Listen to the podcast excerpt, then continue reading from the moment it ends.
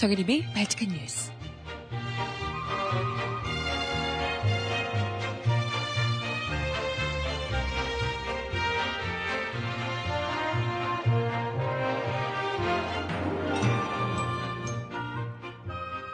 여러분 안녕하세요. 발칙한 뉴스 정혜림입니다. 남북 관계가 점점 악화일로로 치닫고 있습니다. 북한이 어제 개성공단 내 남측 자산을 전면 동결하고 공단에 남은 남측 인원을 모두 추방했습니다. 우리 기업들은 제품도 챙기지 못하고 빈손으로 철수를 했다는군요. 특히 이번에는 북한이 과거와 달리 공단을 군사 통제 구역으로 선포하고 연락 채널도 모조리 폐쇄했습니다. 44년 전으로 돌아간 셈이다. 라는 지적인데요. 도대체 우리 정부의 개성공단 중단 조치가 어떤 효과를 가져올지 오히려 악영향만 더 크게 미치게 되지 않을지 벌써부터 걱정스럽습니다. 개성공단 내 남측 기업들은 정부에게 소송도 불사하겠다라는 입장을 내세우며 강력히 반발하고 있는 상황인데요. 음악 듣고 와서 이야기 함께 나눠보겠습니다. 페이지의 노래 듣고 옵니다. 난 늘 혼자였죠. 신청곡 있으신 분 주세요.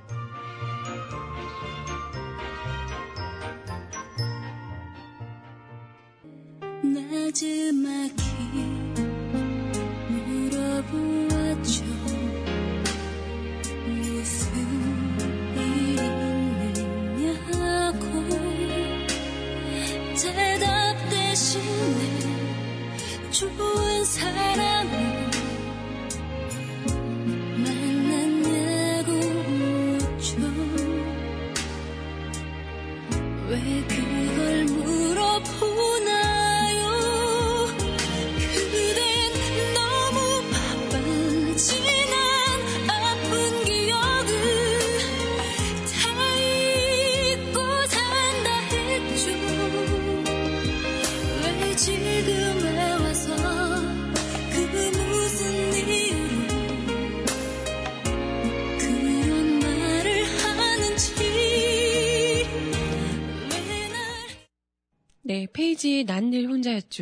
첫 곡으로 듣고 왔습니다.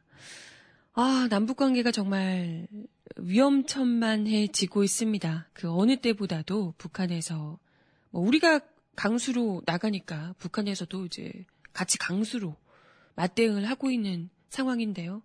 남북 관계가 점점 더 출구가 보이지 않는 암흑기로 접어들고 있다는 분석입니다. 북한이 어제 성명을 통해서 박근혜 정부가 이 개성공단 가동 중단을 하자마자 바로 다음 날에 성명을 발표했습니다. 개성공업지구에 있는 남측 기업과 관계 기관의 설비, 물자, 제품을 비롯한 모든 자산을 전면 동결한다 라고 밝혔습니다.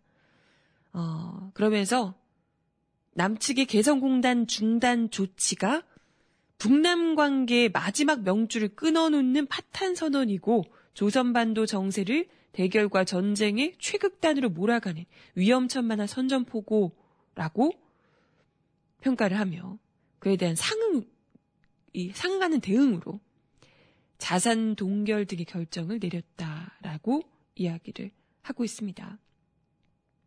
그러면서 홍영표 통일부 장관이 그 입에 뾰루지가 나서 이렇게 입도 다 부르트서 나오셔가지고 이야기를 하셨잖아요. 개성공단에 투입된 현금이 핵무기와 장거리 미사일을 고도화하는 데 쓰인 것으로 보인다라고. 그런 말도 안 되는 얘기를 어쨌든 추측을 하면서 그것 때문에 가동을 중단하겠다라고 이야기를 한 것에 대해서도 북한이 그따위 푼 돈이 우리의 위력한 핵무기 개발과 위성 발사에 들어간 것처럼 떠드는 것은 초보적인 샘새기도 할 줄 모르는 황당무계한 궤변이라고 반박하기도 했습니다. 진짜. 아니, 이, 이 부분과 관련해서는 어제도 이야기 들었지만, 북한 전체 경제 1% 정도밖에, 그것도 북한 정부에 들어가는 것은 뭐, 0.03 정도밖에 되지 않는다라고 이야기를 드렸습니다. 하, 그런 돈을 가지고 핵무기와 아, 핵무기 개발하는데 얼마 안 드나? 그렇게 한다고 치면 아 이건 좀 너무 과장해서 해석을 한 거다라고 이제 이야기를 어제 드렸었는데요. 북한도 그러한 점을 이야기를 하면서 황당무계한 궤변이다 이야기를 했다는 겁니다. 어찌됐건 북한에서 이렇게 과감하게 나오는 것도 자기들도 딱히 개성공단에서 어 그렇게 크게 경제적으로 이득을 볼 게 없기 때문이 아닐까 생각이 드는데요.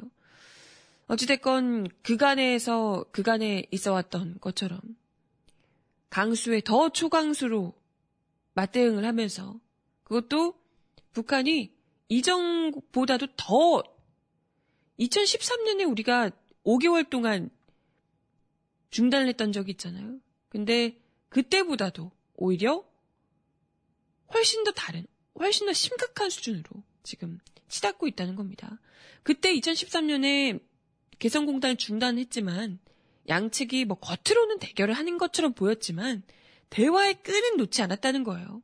양쪽 모두 뭐 정치적으로 그걸 뭐 어떤 남북관계 긴장감을 정치적으로 이용할 목적이 뭐 있었을 테니까요. 양쪽에서 그때 당시에 그때 당시에 뭐 개성공단을 폐쇄하면서도 북한 임의대로 개성공단 운영이 중단되는 일이 없도록 국제 규범에 따른 제도적 장치가 보장돼야 된다라고 우리 정부가 요구를 했었고요. 그리고 7, 8월에 남북 당국 실무회담을 통해 개성공단 정상화를 위한 합의서가 채택되면서 재가동이 5개월 만에 이루어지기도 했습니다. 그때 근데 그 5개월 동안 안에도 우리 남측 기업들이 굉장한 손실을 봤었다 이야기를 했었던 거거든요.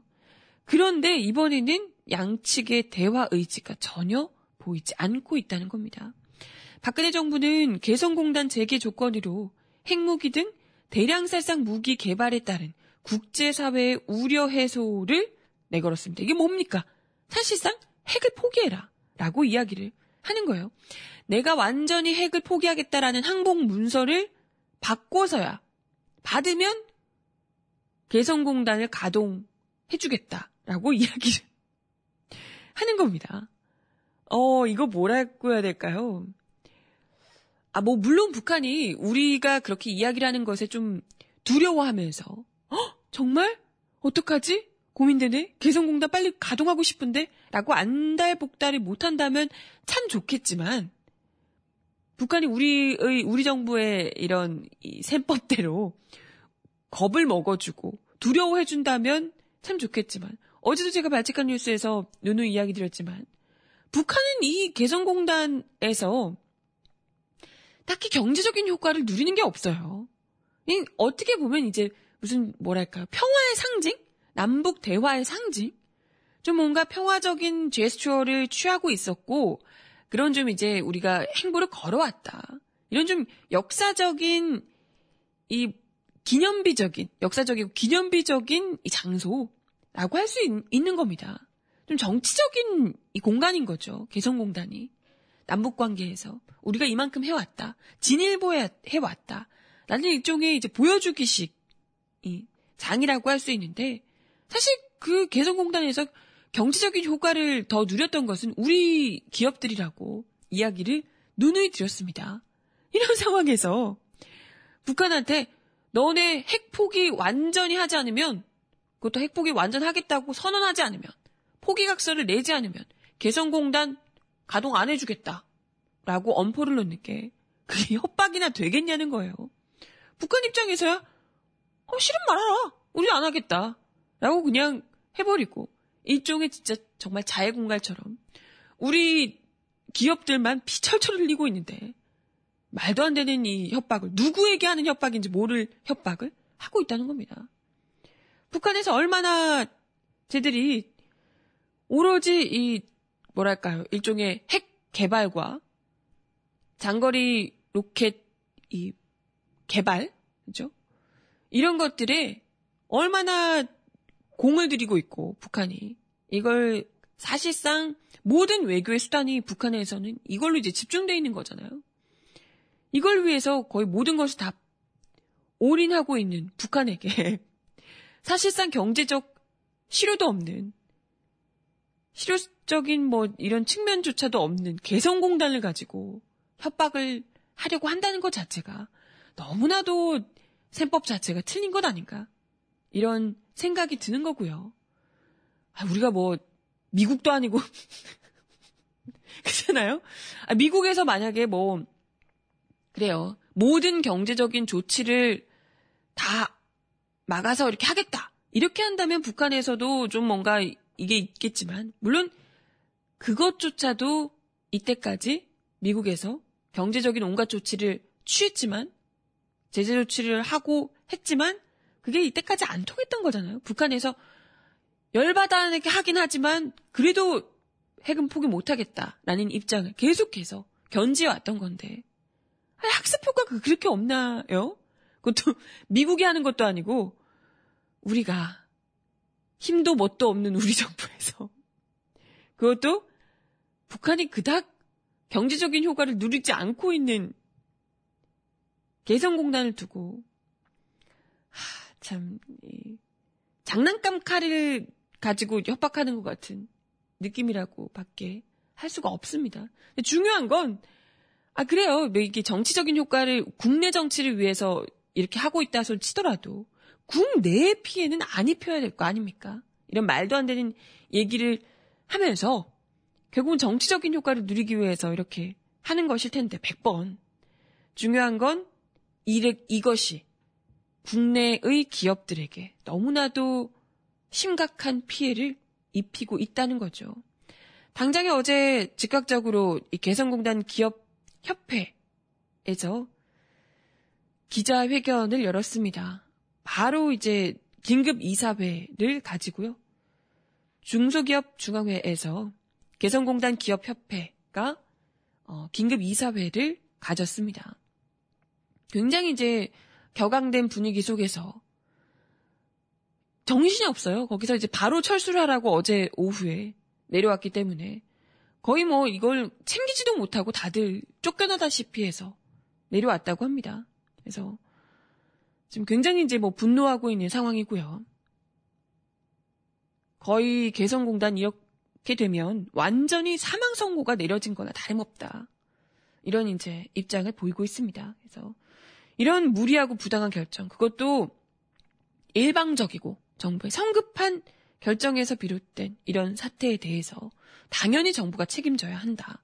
정부의 후속 대책과 보상을 요구하겠다라고 밝히고 있습니다. 그러면서 기업 입장에서는 개성공단에 뭐 친북이나 종북 좌파로 갔던 것도 아니고 새로운 기회가 있고 우리 국가의 밝은 미래가 있다고 정부가 설득을 해서 갔던 것인데 온갖 그동안 뭔만 일만 터지면 개성공단부터 보루였던 거잖아요.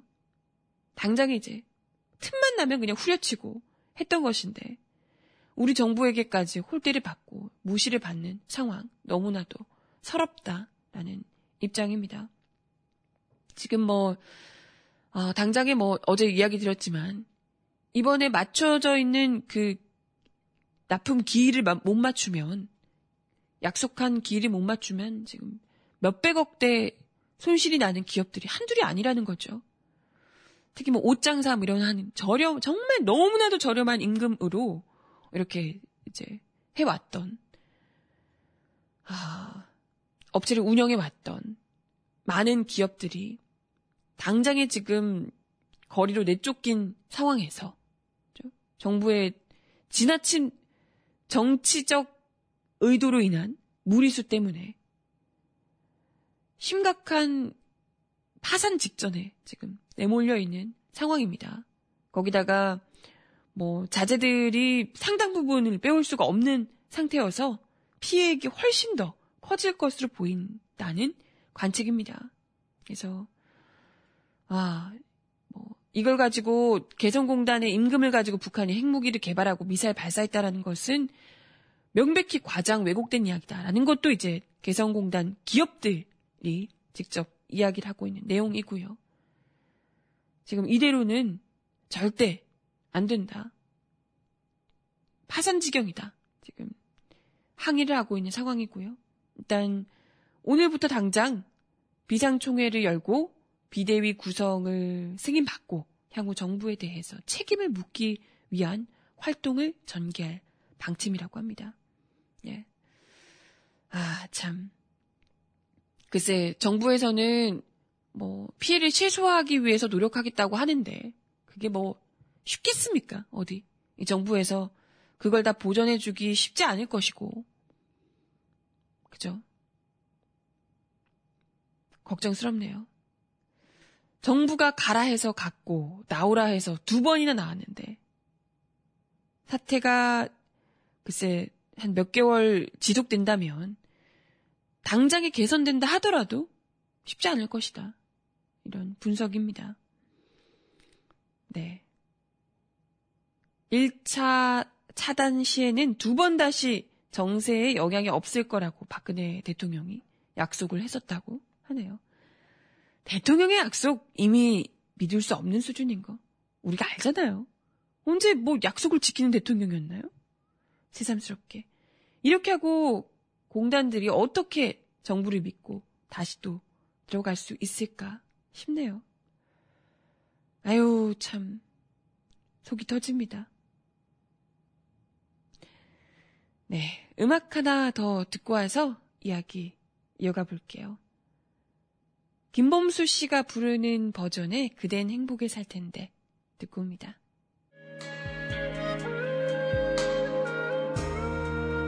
혼자인 시간이 싫어 시계를 되돌려 봤죠. 앞으로 앞으로 그대를 만나게 그러다 또 하루만 갔죠.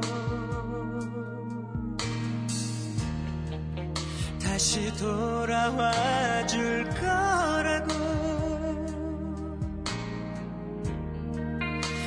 나보다 아파할 거라고.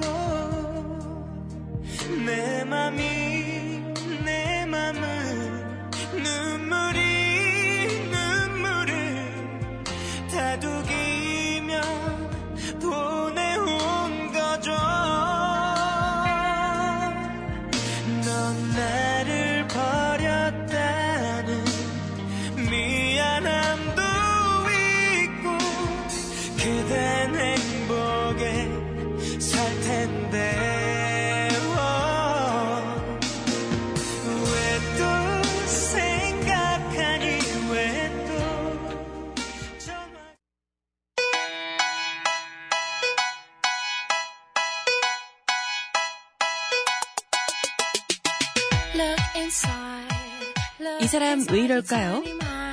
look a bit harder. Cause we're so uninspired, so sick and tired of all the hatred you harbor. So you 하태경 새누리당 의원이 김정은을 제거하지 않으면 정말. 문제가 해결되지 않는다. 여기에 대한 국민적 공감대를 형성해야 하고 대통령도 나서야 할 때라고 이야기하며 김정은 제거를 주장해 논란이 일다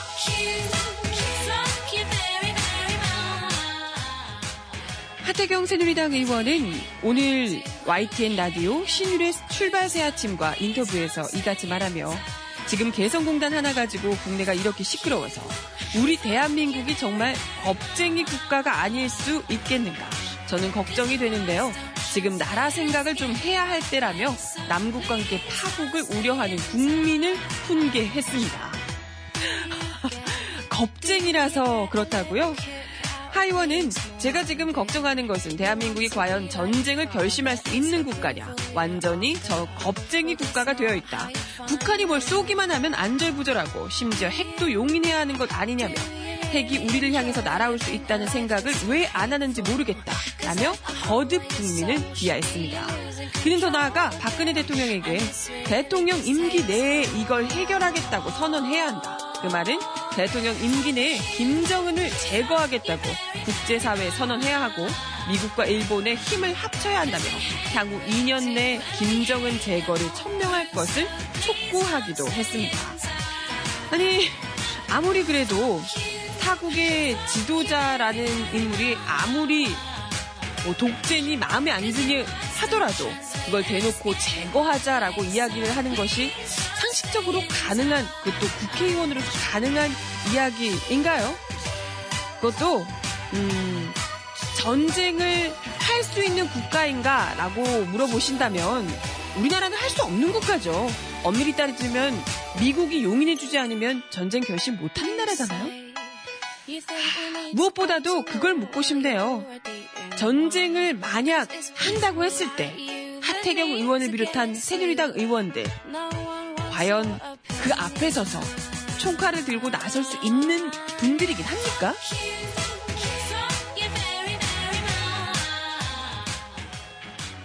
모든 세계의 역사에서 보건대 전쟁이 나면 가장 피해를 보는 것은 죄 없는, 돈 없는, 가진 것 없는 국민들이고 가장 약자인 젊은 청년들, 여, 여성들, 아이들, 노인들 밖에 없습니다. 돈 있는 사람들, 가진 것 있고 빽 있는 사람들은 쏙쏙 피해가죠. 그 중에 하태경 의원도 마찬가지일 테고요. 무슨 일이 있어도 전쟁으로부터 국민들을 보호해야 할 책임이 있을 국회의원이 대놓고 이렇게 전쟁하자 부추기고 있으니 이 나라가 제대로 굴러갈 턱이 있겠습니까? 어이구 참 속이 터지네요. 네. 음악 하나 더 듣고 와서 이야기 더 이어가 보겠습니다. 백예린의 노래입니다. 우주를 건너.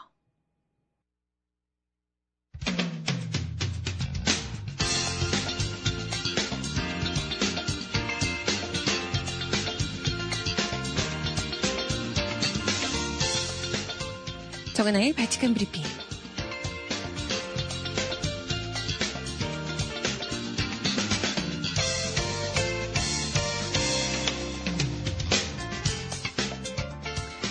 번째 소식입니다.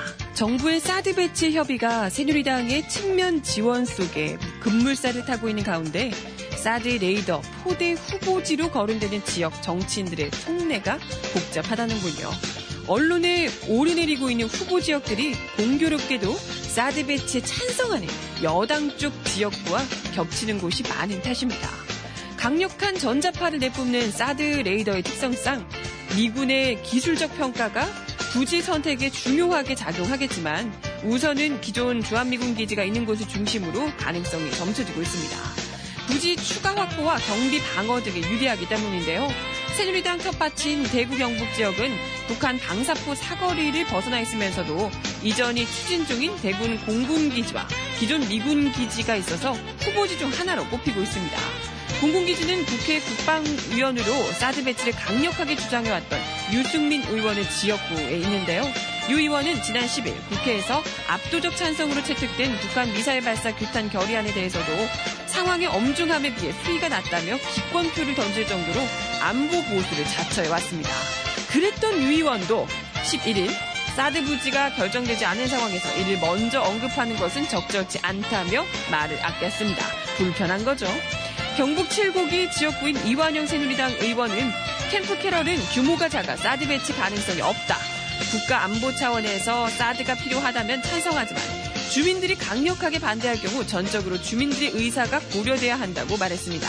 아, 내 지역구만은 안 되지만 다른 지역으로 보내면 무조건 해야 된다. 라고 이야기하는 거죠. 경기 평택 주한미군 기지도 유력 후보지입니다. 핵무장론까지 거내든 원유철 새누리당 원내대표 지역구인 평택갑과 인접해 있는데요. 경기 지역의 한 새누리당 의원은 국가가 필요하다면 사드 배치를 해야 한다면서도 평택의 경우 이미 도시화가 많이 진행돼 사드 부지를 감당할 수 없다. 사회적 갈등 비용을 따져볼 때 전략적 이익보다 손해가 훨씬 크다고 이야기했습니다. 네. 어느 지역인들 안 그렇겠습니까? 부산 기장 역시도 지난해부터 후보지로 거론돼 왔는데요. 부산은 새누리당 김무성 대표의 정치적 텃밭 집주요. 하태경 새누리당 의원은 부산은 이미 미군 기지가 반환됐기 때문에 가능성이 없다면서도 사드의 최종 부지가 결정된 뒤에는 어디가 됐든 지역 주민 설득 과정이 필요할 것이라고 말을 아끼기도 했습니다. 글쎄 어디 한번 사드를 강력하게 외쳤던 새누리당 의원들 지역구에 가져가 보면 어떨까 생각이 드네요.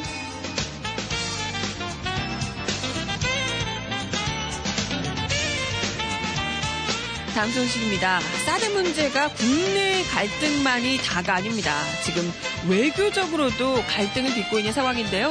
정부는 어제 중국, 러시아가 사드 항복 배치에 강력히 반발하고 북한 장거리 미사일 부품을 러시아에서 도입했다는 국정원 발표에 대해 러시아가 공개 사과까지 촉구하고 나서는 등 중국 러시아가 단한 공조전선을 펴고 나서자 당혹감을 감추지 못하는 분위기입니다. 조준혁 외교부 대변인은 이날 오후 정례 브리핑에서 사드 한국 배치에 대해 중국과 러시아가 잇따라 한국 대사를 소환해 배치 중지를 강력 요구한 데 대해 사드 배치 문제는 북한 핵 문제 그리고 미사일 위협에 대응한 순수한 방어적 차원의 조치로서 중국과 러시아의 안보 이익에는 거의 영향이 없는 것으로 알고 있다고 강변했습니다. 그렇게 말하면 누가 믿을까요? 뻔히 사드 배치가 중국과 러시아를 견제하기 위한 미국의 요구임을 다들 알고 있는데 그렇게 눈 가리고 아웅하면 믿을까봐? 예. 뿐만 아니라 북한 장거리 미사일 부품을 러시아에서 대부분 도입했다는 국정원 주장에 대해 러시아 정부가 증거 제시를 요구하며 공개 사과를 촉구한 데 대해서도 관계기관이 국회 정보위원회에서 설명한 건으로 알고 있다며 다만 논의된 사실과 다르게 내용이 와전된 것으로 알고 있다고 와전된 것이라고 주장했습니다. 따라서 본건은 불필요한 오해가 발생하지 않길 바란다며 러시아 반발을 오해라고 일축한 뒤 아울러 덧붙여 말씀드리면 한국과 러시아 간에는 북한의 핵 문제, 미사일 문제와 관련해 긴밀한 협의를 진행하고 있다고 주장했습니다.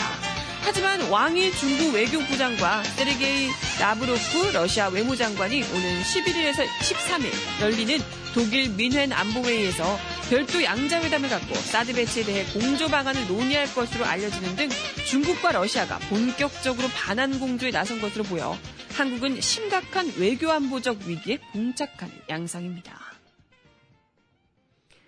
아이고, 어쩔까. 미국의 호구 노릇을 하다 보니까 중국과 러시아에게도 또 쥐어 터지고 난리죠? 네. 어디에도 참 우리 편은 없네요. 뭐 하는 짓이니, 이게, 대체. 이쪽 편을 들어줘도 자해 공갈이고. 아우, 참. 음악 하나 더 듣습니다. MC 더 맥스의 어디에도.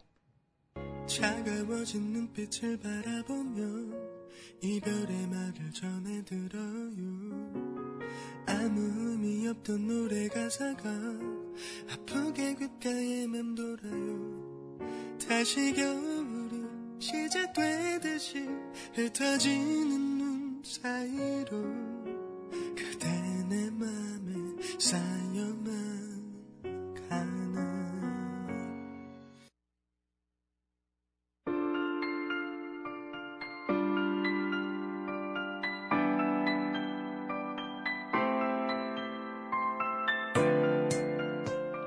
세상 속 가장 필요한 목소리를 전합니다. 여기 곧 우리가 있어요.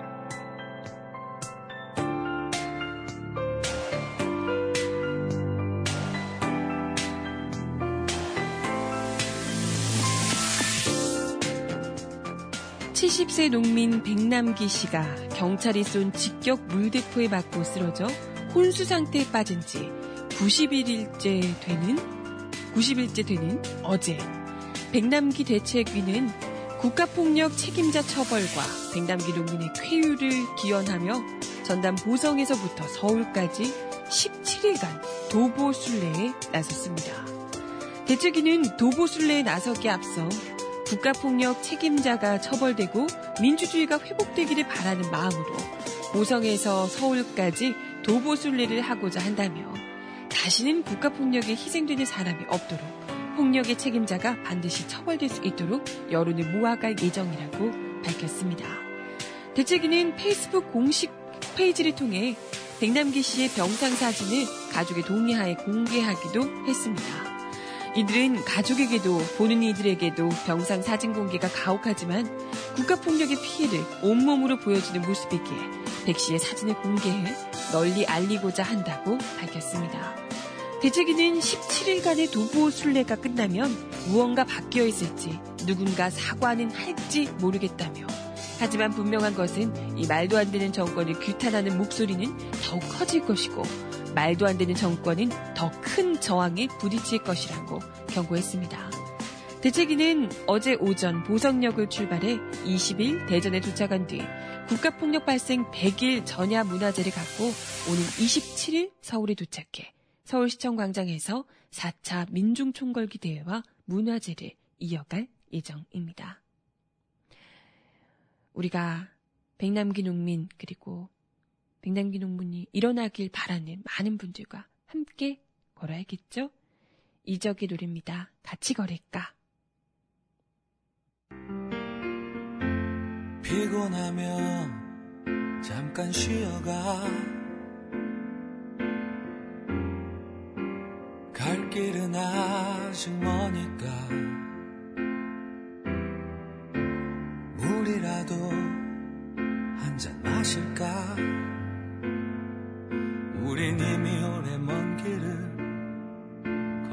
걸어온 사람들이니까 높은 산을 오르고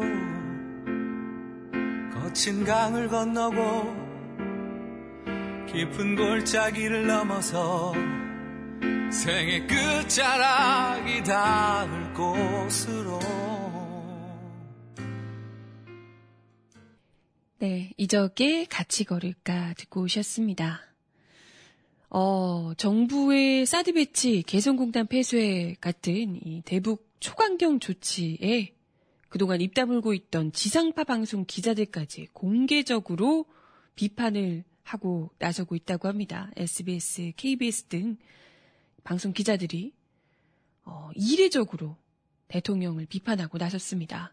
뭐 SBS에서는 대통령이 밤잠 설친다는데 국민은 대통령 걱정에 밤잠 설친다. 어, 외교 전략도 없고 무지하고 앞뒤 안 맞는 섣부른 대응, 무능함만 드러내고 있다라고 비판을 했다고 하고요. KBS에서는 침묵하는 외교 담당자들이 이제라도 용기를 내서 방향을 잘 잡아야 한다라고 비판을 하고 있다 합니다. 지상파 방송 기자들까지 이렇게 전면적으로 나선 것은 굉장히 이례적인 일이죠.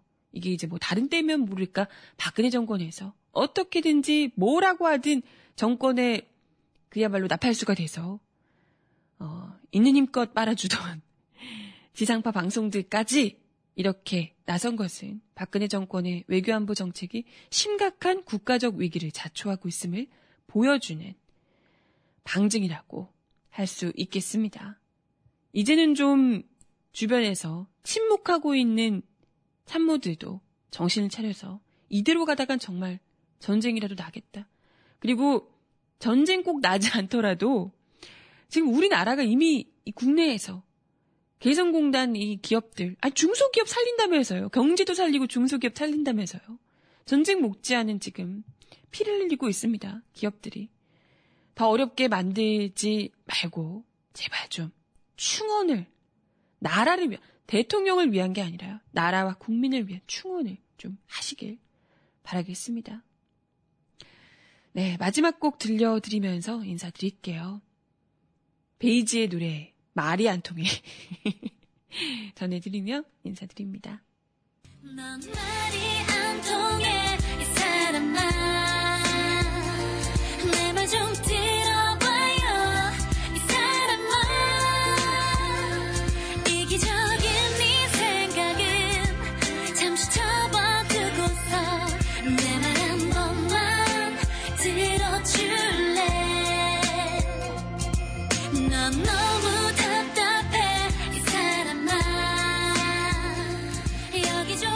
오늘도 바지칸 뉴스 함께 해주셔서 감사합니다. 어, 이틀 나왔는데 벌써 또 주말이죠? 주말 잘 보내시고 저는 다음 주 월요일 날 다시 오겠습니다. 여러분 건강 잘 챙기세요. 안녕.